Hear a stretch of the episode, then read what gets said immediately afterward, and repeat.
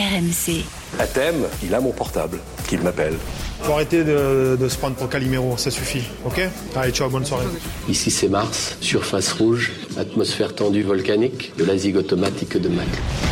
After Marseille, Nicolas Vilas.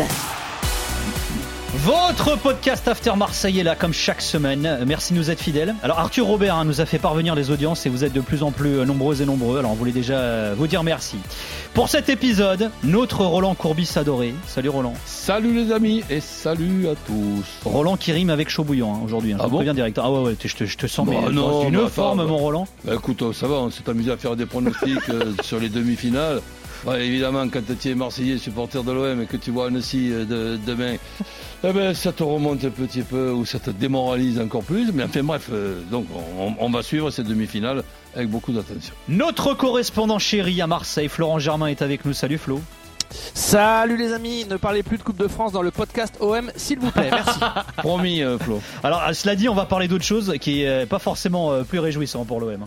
Un coup à jouer peut-être pour Arnaud Nordin, le duel face à Ruben Blanco, la frappe et le but, l'ouverture du score, je crois qu'il y a une position de hors-jeu. On va vérifier tout cela avec la VAR, mais Arnaud Nordin avait été servi effectivement dans une position qui semblait très limite.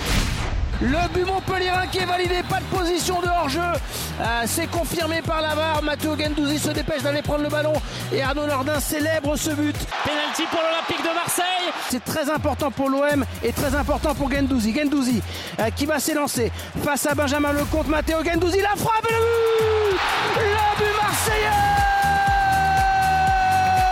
Là du pied, sécurité assez puissante cette frappe quand même de Matteo Gendouzi, qui vient trouver le petit filet de Benjamin Lecomte et le Vélodrome qui exulte.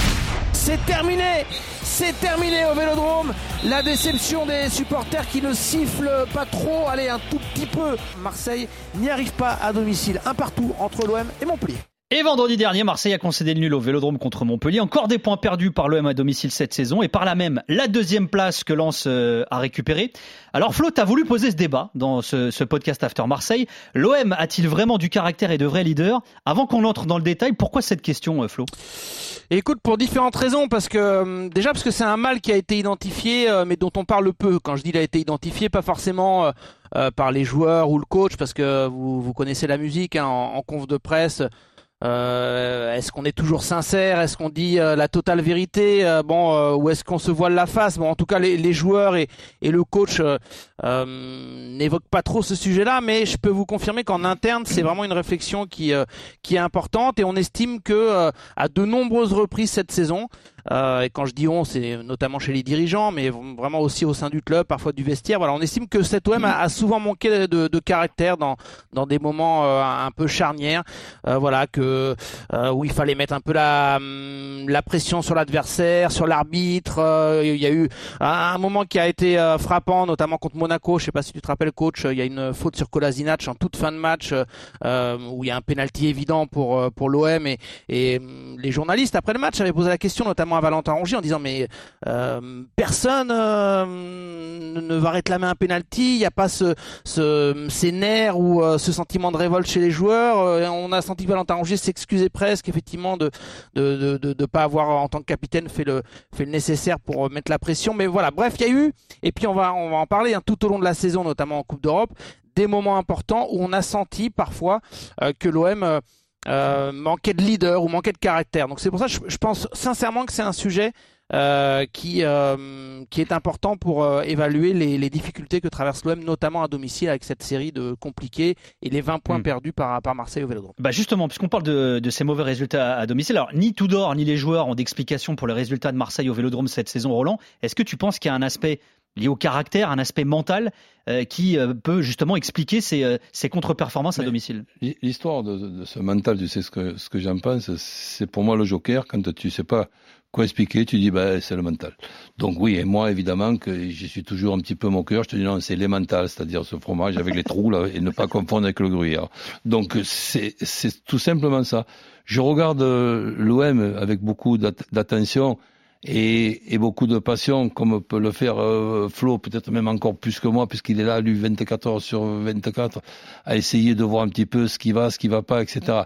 Après, On va évidemment faire des analyses avec beaucoup de détails, mais ne faisons pas, si je peux me permettre, passer des choses plus importantes qui ne le sont pas.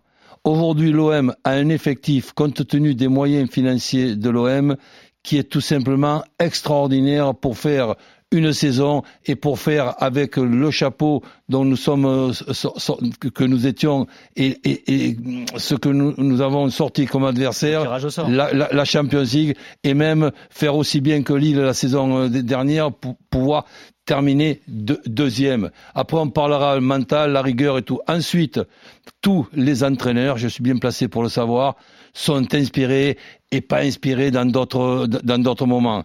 Nous avons aujourd'hui un constat que l'OM, avec les matchs tous les 3 jours, est moins performant que l'OM avec les matchs tous les 8 jours. Sauf si en plus que tu as les matchs tous les 8 jours, que tu as été éliminé de la Coupe, que maintenant tu peux tranquillement faire les efforts à tes joueurs qu'il est indispensable de faire quand tu dors à cette vision du football qu'on n'est pas obligé de partager totalement, mais j'ai trouvé très sympa son article sur l'équipe dernièrement, quand il parle du football en disant que quand moi je regarde un match, il peut y avoir toutes les stats possibles, mais en football, tu peux avoir des petites stats, tu peux avoir tiré 2 fois au but, tu peux avoir une demi-occasion et gagner le match donc que tu auras pas mérité. Et ensuite, là où j'ai quand même été un petit peu, non pas déçu, mais surpris, et je ne sais pas s'il y a eu la bonne traduction, et là Flo peut nous le dire et me le dire, c'est quand il dit, quand je fais des choix, je fais des choix qui sont justes. Bon, ça veut dire quoi? Que tu te trompes pas, toi, quand tu fais des choix, ou alors c'est moi qui ai mal compris. Et ensuite, il s'est dégagé, dans une époque où nous avons 5 changements, il s'est dégagé une composition d'équipe type pour démarrer les matchs. Et on peut être d'accord et pas d'accord et faire des débats qui peuvent durer des heures et des heures. Quand, par exemple, tu as l'effectif de l'OM, que tu écartes Payet, ok, mais que tu l'écartes totalement. Et bien justement. Pour ne pas nous faire, je dis nous, en tant que Marseillais, les 30 dernières minutes, même s'ils ne démarrent pas dans ce qu'on appelle la composition d'équipe type. Et je termine, excuse-moi Nicolas. Vas-y, parce qu'on va parler sur les derniers temps, vous allez m'expliquer les caractères sur le futur recrutement et le caractère de quoi. Pour le moment, j'ai toujours pas compris pourquoi tu n'étais pas d'accord, cela dit. Mais je suis pas d'accord sur une chose, c'est que je te l'ai gardé pour la fin. Quand tu t'es aperçu qu'il y avait une composition d'équipe, après je t'écouterai et je t'écouterai attentivement comme d'habitude. Quand tu as une composition d'équipe type, il y a, tu sais ce qui se passe, Balerdi, pas Balerdi, moi je préfère Gigot que Balerdi, donc Gigot il revient. Tu as une composition d'équipe avec un duo Rongier Veretout, ceux qui font des jeux de mots rongent tout, ok. Tu as Gendouzi qui monte d'un cran pour déclencher le pressing, même s'il n'est pas extraordinaire dans les 25 derniers mètres, c'est un petit peu... Sanchez, il n'est pas content, mais il est performant en numéro 9. Vitinha, on attendra la saison prochaine, puisque s'il ne joue pas jusqu'à maintenant... c'est les choix de Tudor que tu reproches. Sur ce match-là, il n'est pas inspiré. Point final. On va regarder quand il était inspiré, quand il n'était pas inspiré. Sur ce match-là, il n'est pas inspiré. Et vous allez me sortir que la solution-là, c'est le caractère et le mental. Ah, c'est toi qui résume mal, Roland. On n'a jamais dit que... Alors voilà, justement, c'est très bien. Je t'avais dit qu'il était chaud. On n'a jamais dit que le caractère ou le mental, c'était la clé et ce qui allait tout changer dans cette phase compliquée que vit l'OM. On dit que c'était l'un des paramètres importants qu'on évoque finalement assez peu, parce que dans ce podcast notamment et dans les émissions, on fait énormément de débats par rapport à ce que tu viens de décrire, les choix de Tudor, parfois plus en forme ou moins en forme, les débats sur les joueurs, Vitinha, derrière, Balerdi, tout ce que vous voulez. Simplement, il y a quand même ce mal qui a été un peu identifié, et je suis désolé, tu te contredis un petit peu, parce que au final, tu dresses un tableau d'une équipe olympienne, tu l'as dit toi-même, qui a un effectif de qualité, qui a de bons joueurs globalement. Pas pour les 3 jours. Ouais, d'accord, ok, mais qui a un coach sur une période là qui est moins en forme, mais quand même qui globalement sur la saison a montré de belles choses. Absolument. Mais malgré tout, malgré ce tableau-là, il y a un Marseille qui perd encore 20 points à domicile. Et moi, je suis persuadé qu'il y a des explications tactiques, techniques, mais le mal, il dure depuis trop longtemps. Et on pourra remonter, on va en parler avec Nico. On a préparé une petite trame, etc. pour dérouler tout ça. On va découvrir que, enfin, on sait que c'est pas lié uniquement à cette saison. Donc je peux vous garantir que les dirigeants de l'OM sont persuadés que dans cet OM-là, il n'y a pas assez de leaders, il n'y a pas assez de caractère, il n'y a pas assez les épaules larges par moment pour supporter peut-être des grosses ambiances, des matchs à pression. Et bien justement, on va reprendre la trame. T'évoquais Payet il y a quelques instants, Roland. À l'issue de ce 1-1 contre Montpellier, Dimitri Payet s'est exprimé en zone mixte et il éprouvait de la déception. Forcément déçu parce que ce n'est pas le résultat qu'on espérait. Mais Dieu sait l'importance de ce match, sachant qu'on joue avant les autres, donc forcément la déception est grande ce soir. Alors Payet, il vivait la saison dernière l'une des plus abouties de sa carrière, Dimitri Payet. Avec Tudor, il est surtout remplaçant et encore. Il est rentré dans le dernier quart d'heure contre Montpellier. Flo, est-ce que Tudor n'a pas perdu finalement un leader en mettant Payet sur le côté ? Un petit peu, même si c'est vrai que Payet, c'était surtout un leader technique, quoi qu'il arrive. C'est-à-dire que c'est le capitaine, le capi, comme on l'appelle dans le vestiaire, mais voilà, tous les joueurs vous diront, et je pense que coach ne dira pas le contraire, que quand tu joues moins, t'es un petit peu moins crédible, c'est plus dur de faire entendre ta voix, de porter ta voix et d'être incontournable en tant que leader. Donc c'est vrai que Payet, il garde un rôle relativement important, mais il n'a pas totalement démissionné de ce rôle-là. Il garde un bon état d'esprit, il prend la parole s'il le faut. Et voilà, c'est clair, quand tu n'es pas sur le terrain, quand tu boudes un peu au fond de toi, peut-être que tu as moins ce supplément d'âme pour prendre la parole et affirmer ce caractère. Il y a une petite scène, je ne sais pas si vous l'avez vue, qui a été diffusée par les médias du club. Là, c'était après le match contre Annecy, après l'élimination, où en fait Igor Tudor prend la parole pour remobiliser ses troupes. Il a un discours assez fort et il se retourne vers Gendouzi et vers Payet notamment. Je crois qu'il y avait Valentin Rongier aussi. Gendouzi qui est un peu dans le même cas d'ailleurs aussi cette saison. Exactement, c'est-à-dire que Gendouzi et Payet, donc si ce sont eux qui doivent porter la voix de cet OM et faire parler un petit peu leur charisme et leur caractère, moi je suis pas persuadé que ce soit si évident que ça pour eux, parce que Gendouzi, il a aussi sa fierté, il est sorti plein de fois à la mi-temps, il n'est pas toujours titulaire. Je le vois bien, c'est pas le même Gendouzi que la saison passée, qui était tout le temps au taquet, à replacer ses coéquipiers, à aller mettre la pression sur l'arbitre, à gueuler, quoi, à faire le gueulard qu'on déteste ou qu'on adore, je sais pas. Ouais. Mais en tout cas, tu perds un petit peu de cette influence, je pense, quand tu n'es pas un titulaire indiscutable. Et on a ciblé Gendouzi Payet, je pense que c'est un peu la situation qu'ils vivent. C'est vrai que, est-ce que finalement, ils ne se sentent pas un peu moins légitimes, Payet et Gendouzi, compte tenu de leur temps de jeu qui baisse ? Comment t'aurais géré le cas Payet, notamment, qui est quand même un historique de cette équipe, de ce vestiaire de l'OM ? Mais si tu veux, je ne me prends pas pour un professeur, et encore moins pour le professeur de Tudor. Mais tu me poses une question et je suis obligé de te répondre. Compte tenu de son âge, mais compte tenu de son talent, je serais d'accord avec lui, après une discussion et une explication, que je compte sur lui pour être titulaire, mais dans les 30 dernières minutes. Tu vois, je ne prononce pas le mot remplaçant, c'est un petit détail de maniaque, tu vois, mais peut-être aussi un petit détail de passionné et peut-être même un petit peu compétent. Tu vois, donc là, ce qui veut dire que pendant une heure, déjà tu te chauffes à la mi-temps.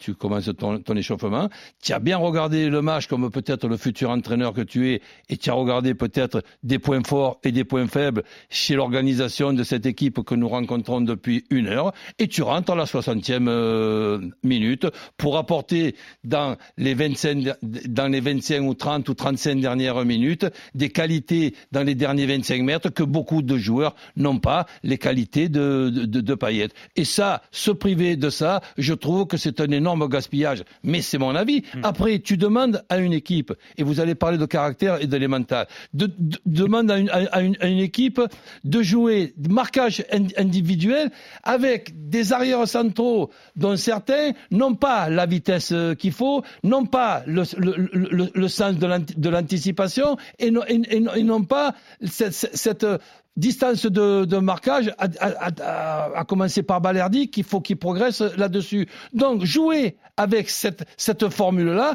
mais il faut quand même que tu comprennes que c'est très dangereux. C'est comme si tu demandes, et qu'on change de sport, à un boxeur de mettre des coups pendant 12 rounds, tu mets des coups de poing à ton adversaire, et bien tu l'en demandes trop, parce que dès qu'il va un petit peu se faire... oui, il faut un gros mental, il faut surtout des grosses qualités physiques, techniques et footballistiques. Mais plus je t'entends, en fait, Roland, plus je me refais un peu ta carrière d'entraîneur et en fait j'hallucine, si tu me le permets, hein, que tu mésestimes l'importance du caractère et du mental, parce que tu l'as un peu balayé en disant ouais les mentales, le gruyère, tout ce que tu veux. Non, ce que Roland veut dire, c'est qu'il faut...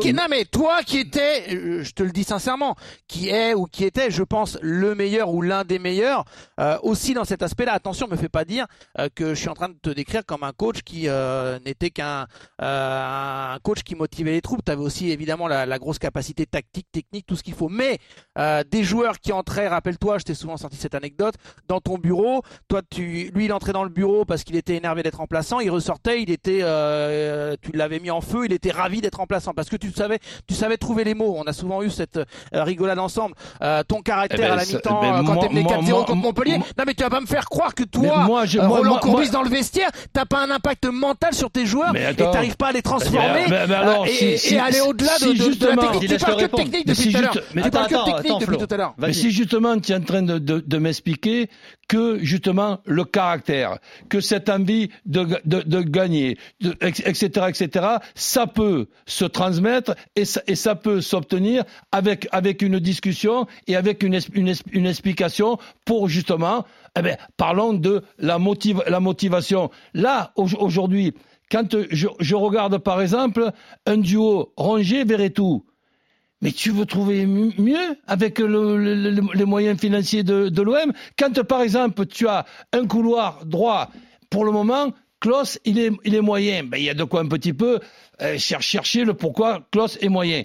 Il y a peut-être un aspect mental dans le fait qu'ils soient moyens aussi, d'ailleurs, Roland. Qui sont les leaders de l'équipe, Roland ? Qui sont les leaders de cette équipe ?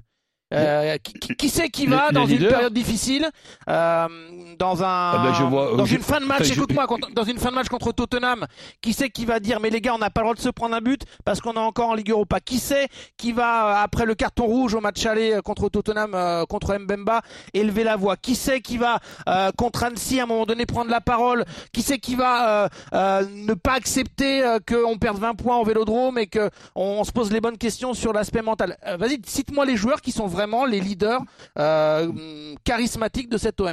C'est pas si évident que ça si tu penses. J'en trouve 7 ou 8. Vas-y. C'est trop facile. Non. Vas-y. Voilà.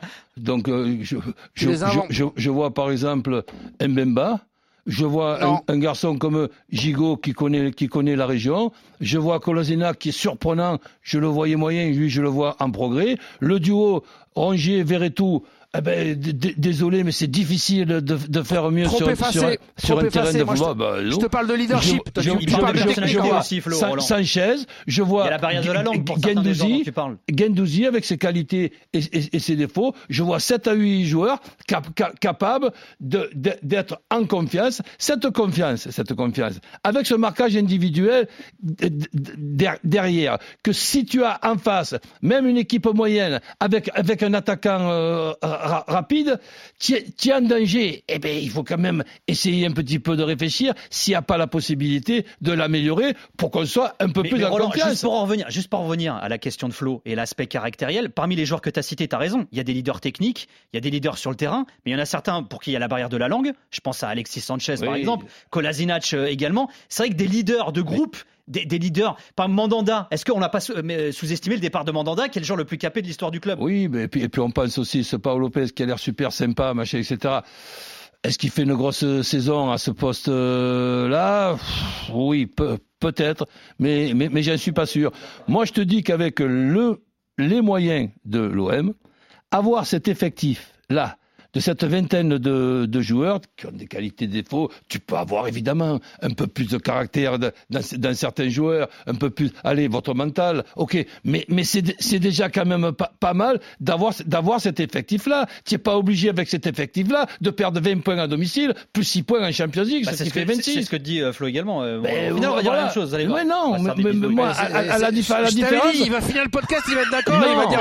Et il va finir en disant mentalement c'est un scandale cet OM, il n'y a pas de caractère. Non, ce que je voudrais qu'on arrive à mettre en premier quand on veut régler quelque chose, qu'on le règle footballistiquement. Quand je vois, si tu veux pas entendre que c'est complémentaire en fait. Quand Roland, je vois le changement d'entraîneur, il y a un choc psychologique. mais moi un choc footballistique qui est psychologique évidemment. C'est une évidence d'avoir du mental. C'est une évidence d'avoir du caractère. C'est une évidence d'avoir, si tu veux, la possibilité de pouvoir progresser. Mais c'est pas une évidence d'en avoir, la preuve, Roland, c'est sur ce qu'on peut remarquer. Si par exemple, contre Montpellier, tu as perdu parce que tu n'as pas des joueurs de caractère, avec des changements comme il y a pu y avoir, qui ont été après réparés, mais c'était trop tard, eh bien, tu aurais pu attendre quelques temps pour faire jouer Vitinha. C'était pas non plus indispensable. Vitinha, 32 millions, mais on s'en fout du prix qu'il a payé. Vitinha n'a pas été titulaire et Marseille n'a pas gagné pour autant à domicile, Roland. Donc c'est qu'il y a un autre problème. Je te parle du dernier match. Oui, mais nous, c'est un ensemble, nous. Mais je viens de te l'expliquer footballistiquement que l'organisation de l'Olympique de Marseille et ce qu'il faut faire aux joueurs de l'Olympique de Marseille, c'est si tu es boxeur, mettre pendant 12 rounds des coups de poing dans ton adversaire. Alors, Roland, tu ne peux pas le faire. Bon Roland, cette question sur le manque de caractère de l'OM cette saison, c'est Flo qui l'a posée à Igor Tudor en conférence de presse, c'était début mars. Voilà ce que répondait Igor Tudor. Penso di sì, una cosa molto importante. Je pense que oui, on en a. Plus les matchs ont de l'importance, plus il faut avoir du caractère. Mais je pense qu'on a montré de la personnalité tout au long de la saison et même en Ligue des Champions. Ça donne confiance pour les derniers matchs où il faudra du caractère.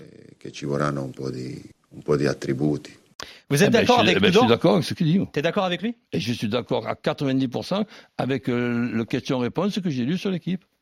Flo ?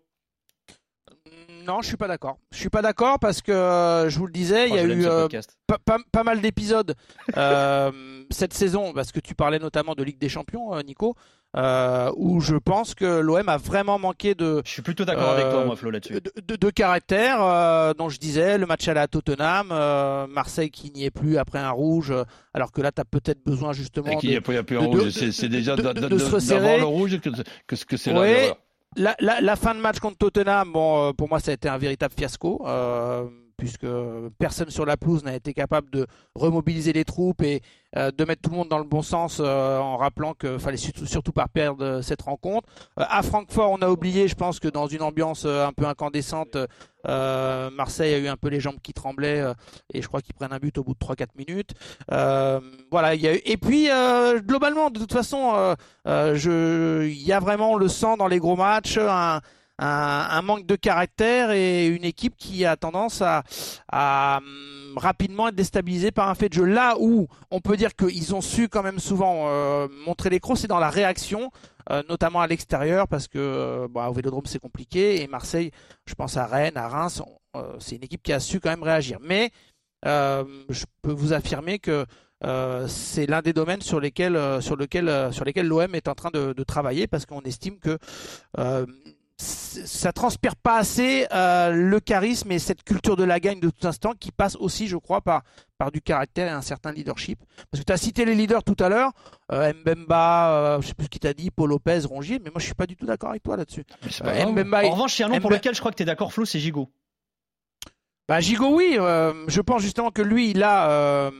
le profil pour les trois devenir un vrai leader. Dans cette organisation-là, qui est une organisation dangereuse, mais qui est une organisation plaisante le jour où ça marche, ou le moment où ça marche dans le match. C'est quoi tes trois meilleurs arrières centraux ?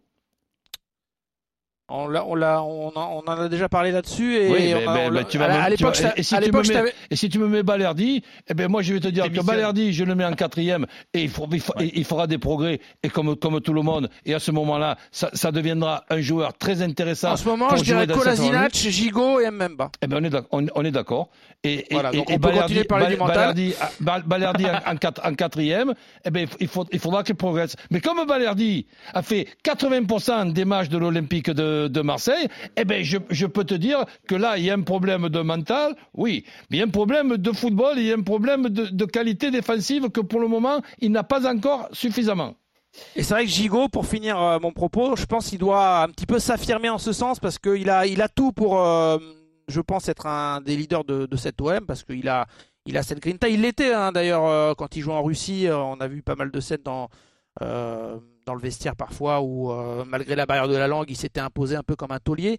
Je dis pas que parfois il ne l'est pas, mais je pense et j'ose espérer qu'au fil des mois et des saisons il va s'affirmer comme l'un des tauliers de cette OM parce que si tu fais le tableau dire qu'il y en a 7-8 comme tu l'as dit tout à l'heure c'est faux hein, ça colle pas à la réalité. Après je pense qu'on parlait pas de la même chose. Confonds, ouais. Voilà, toi tu confonds l'exemplarité. Par exemple, Alexis Sanchez est exemplaire dans son comportement, dans sa culture de la gagne, mais il n'est pas fédérateur. Mais il prend pas la parole, il a un comportement un petit peu égoïste.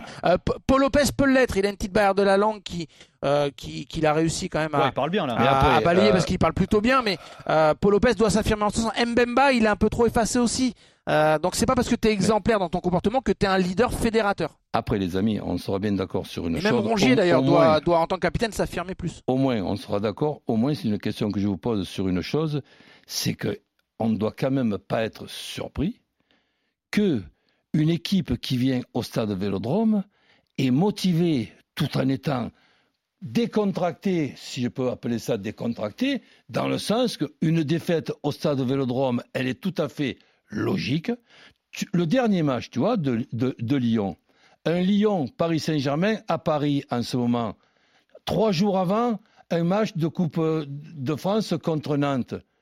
Mais c'est pas surprenant que Lyon fasse un bon match contre un Paris Saint-Germain moyen en ce moment. C'est le contraire à moi qui me retenait. Bah attends, excuse-moi, laisse-moi finir. Quand tu es adversaire de l'OM, que tu vas dans ce stade Vélodrome qui est le stade magnifique avec tous ses supporters, normalement, on te met déjà perdant au départ. Eh bien, tu te remobilises en disant perdant, et lui, tel club, et lui, il a fait ça, et telle équipe, elle a fait ça, pourquoi on serait perdant ? Et tu as une équipe super motivée qui te pose des problèmes. Et donc, on est d'accord, tu l'as dit toi-même le mot, super motivé. Donc, il y a bien un aspect mental là-dedans. Pourquoi Marseille serait ultra performant cette saison ? Mais ça ne veut pas dire que sportivement... Quoi, que l'OM, ils ont ce caractère et ce mental pour aller jouer les mêmes footballeurs à l'extérieur. Ce qu'on te dit avec Flo, c'est que nous, on ne balaye pas l'aspect technico-tactique pour expliquer les résultats de l'OM cette saison. On te dit qu'il y a un aspect technico-tactique, mais que comme tu l'as dit toi, de même que les adversaires de l'OM au Vélodrome sont surmotivés, est-ce qu'il n'y a pas un blocage mental chez les Marseillais, peut-être une pression du fait qu'il y a une obligation de résultat, par exemple à domicile, qui explique que l'OM n'y arrive pas cette saison. Il y a un aspect mental. Toi qui es d'accord avec Igor Tudor, d'ailleurs, tu parlais de Tudor, tout à l'heure, Igor Tudor. Non, mais il a eu au même moment dans le passage de l'interview qu'on a diffusé là. Il a eu, c'est ce jour-là qu'il dit au Vélodrome. Vous savez, il faut avoir les épaules larges pour porter ce maillot. Lui derrière estime que si il y a du caractère à l'OM, etc. Il va pas dire le contraire, sinon il met le feu et puis ouais. On est habitué au discours un peu policé des confs. Mais en vérité, lui est convaincu, je te le dis, et les dirigeants en interne, on pointe du doigt le fait que certains ont peut-être les jambes qui tremblent un petit peu et que la pression du Vélodrome, alors qu'elle est extraordinaire parce que c'est une ambiance positive depuis le début de saison. Vous m'avez toujours entendu dire, excusez-moi les amis, qu'il y a une différence quand tu fais un métier de footballeur et quand tu fais un métier d'entraîneur, il y a une différence entre être footballeur d'un club de milieu du tableau, je ne vais pas tous les citer, et footballeur à l'Olympique de Marseille. Donc, c'est un métier totalement... Mais ça fait partie de la qualité c'est d'un coup de valeur, ça. Mais quand, par exemple, tu es entraîneur de l'Olympique de Marseille, que tu connais après 30 matchs les qualités et les défauts de ton équipe, que tu as eu la possibilité de te reposer pour pouvoir faire des entraînements qui sont des entraînements très compliqués à supporter physiquement, et que tu me mets Vitinha titulaire et que tu m'enlèves Rongier pour le mettre arrière central côté droit. Si ça c'est pas une erreur tactique d'une mauvaise inspiration d'un entraîneur, ne me posez plus de questions, je n'y comprends plus rien. Tiens, on va juste terminer les gars avec un dernier extrait de Pablo Longoria. Alors c'était au moment de l'arrivée d'Alexis Sanchez à Marseille, voilà ce qu'en disait le président olympien. Alexis, c'est un joueur qui a gagné dans tous les différents pays où il a joué, et c'est nécessaire pour un projet d'avoir des joueurs avec ce type de mentalité, de vouloir gagner tout le temps. C'est une question que c'est très important dans la construction d'une mentalité, d'un collectif. Voilà, avec l'arrivée du Chilien, Longoria entendait apporter cette culture de la gagne, cette mentalité forte dans son groupe. Alors, certains vont nous accuser d'en faire des caisses avec cette histoire de caractère et de leadership. Mais alors, on va en revenir à ce que tu disais au départ, Flo. Je sais que toi, tu as des infos concernant le recrutement à venir de l'Olympique de Marseille, le travail de Ribalta et de Longoria pour la saison prochaine. Et cet aspect-là, il fait partie, on va dire, des cases cochées prioritaires pour les prochains joueurs de l'Olympique de l'OM. Exactement, qu'on veuille l'entendre ou non, c'est l'un des paramètres majeurs qui va guider le recrutement de cet été. Parce qu'on est persuadé au sein de l'OM que pour continuer d'essayer d'inculquer cette culture de la gagne au sein de l'OM, il faut des joueurs qui aient le charisme qui supportent la pression d'un club comme l'OM. Et en fait, tout ça, ça a été guidé aussi par des échecs. C'est pour ça que je vous disais que la saison, j'étais pas du tout d'accord quand j'entendais Igor Tudor dire que tout le temps l'OM avait fait preuve de caractère. Je peux vous dire, pour prendre l'exemple de l'élimination de l'OM contre Annecy, Pablo Longoria, il n'a pas pris la parole publiquement, mais au fond de lui, il a mis énormément de temps à digérer et il estimait que cette élimination, elle était due finalement au fait que l'OM était composé de beaucoup de joueurs qui avaient un petit caractère, un petit mental, que c'était une petite équipe par moment qui savait pas se mettre au niveau, au-delà de l'aspect purement technique, tactique dont tu as beaucoup parlé, Roland. Donc je peux vous dire que voilà, cet été, on estime que ce sera primordial de recruter en ce sens, et que au-delà des qualités techniques d'un joueur, il faudra que ça colle à l'environnement et à la pression que peut engendrer un club comme l'OM. Roland, fais pas la boue, c'est exactement ce que tu viens de dire. Être un joueur de l'OM, c'est pas comme être un joueur d'un club de milieu de tableau. Mais pas du tout, mais ne me prends pas comme exemple Annecy, parce que si tu rencontres Annecy, c'est pas... J'ai pu entendre, ouais, après Canet-Roussillon, machin, etc. Mais ça n'a rien à voir. Tu es au stade Vélodrome devant 65 000 spectateurs. Tu es en quart de finale. Il n'y a plus une équipe, mis à part Lyon. Mais justement, Lyon. C'est une pression, ça, Roland. Ah oui, bah oui. Quand tu reçois Annecy, les joueurs de cette année, mais comment ils ont fait pour gagner contre des équipes de première division si en plus ils avaient la pression contre Annecy. Justement, mais Roland, mais moi, je remercie Mademoiselle Coupe de France, je remercie celui qui a fait le tirage au sort de me donner Annecy au stade Vélodrome, et je prends le match comme si je rencontrais le Real Madrid. Et quand j'ouvre le score, eh ben je continue et je les mange. Et là, c'est facile à dire, mais vous allez m'expliquer quoi ? Qu'il va falloir changer les joueurs de la saison prochaine pour battre Annecy la saison prochaine ? Eh ben je suis pas d'accord avec vous, ça vous dérange pas ?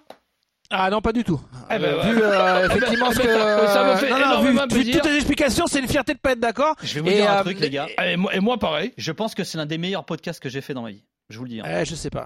En tout cas, c'est un podcast qui a du caractère. Il fallait être costaud. Il fallait être costaud. Il fallait être costaud mentalement pour supporter tes explications. Voilà, vous m'avez expliqué qu'après avoir éliminé le Paris Saint-Germain, Rennes, il n'y a plus personne des 7 équipes en tête de notre championnat. Il n'y a plus personne. Eh bien, il faut prendre des joueurs qui... Mais Roland, la culture de la gagne pour battre Annecy. Tu te contredis totalement. C'est que justement, il n'y avait qu'un aspect sur lequel il fallait être irréprochable, c'était la mentalité et la motivation. Et là, l'OM a failli. Enfin, c'est indéniable, en fait. Contre Annecy, tu sais très bien que l'OM est au-dessus, que techniquement... Il rate même un penalty. Oui, mais c'est un exemple, Sanchez. Mais... Oui, d'accord. Voudrais... Mais voilà, il suffisait d'être à 100% dans l'esprit et dans le caractère pour battre Annecy, parce que normalement, techniquement, collectivement, tactiquement, t'es au-dessus. Donc en fait, ton explication va dans notre sens, et je pense que Nico, tu peux conclure ce podcast. Voilà. Mais c'est pas grave, parce que moi, quand je suis pas d'accord avec quelqu'un, j'ai la modestie de dire que je suis pas sûr d'avoir raison. On s'aime quand même. Je suis pas sûr d'avoir tort. On est obligé de conclure là-dessus. Merci beaucoup, Flo Germain. Ciao les amis. Voilà. Merci Roland Courbis. Vous avez dit qu'il était chaud, Roland, aujourd'hui. Merci Nicolas Audrey à la production, merci Sylvain Kemener à la réalisation. Bisous, prenez soin de vous et surtout, ayez du caractère. RMC After Marseille.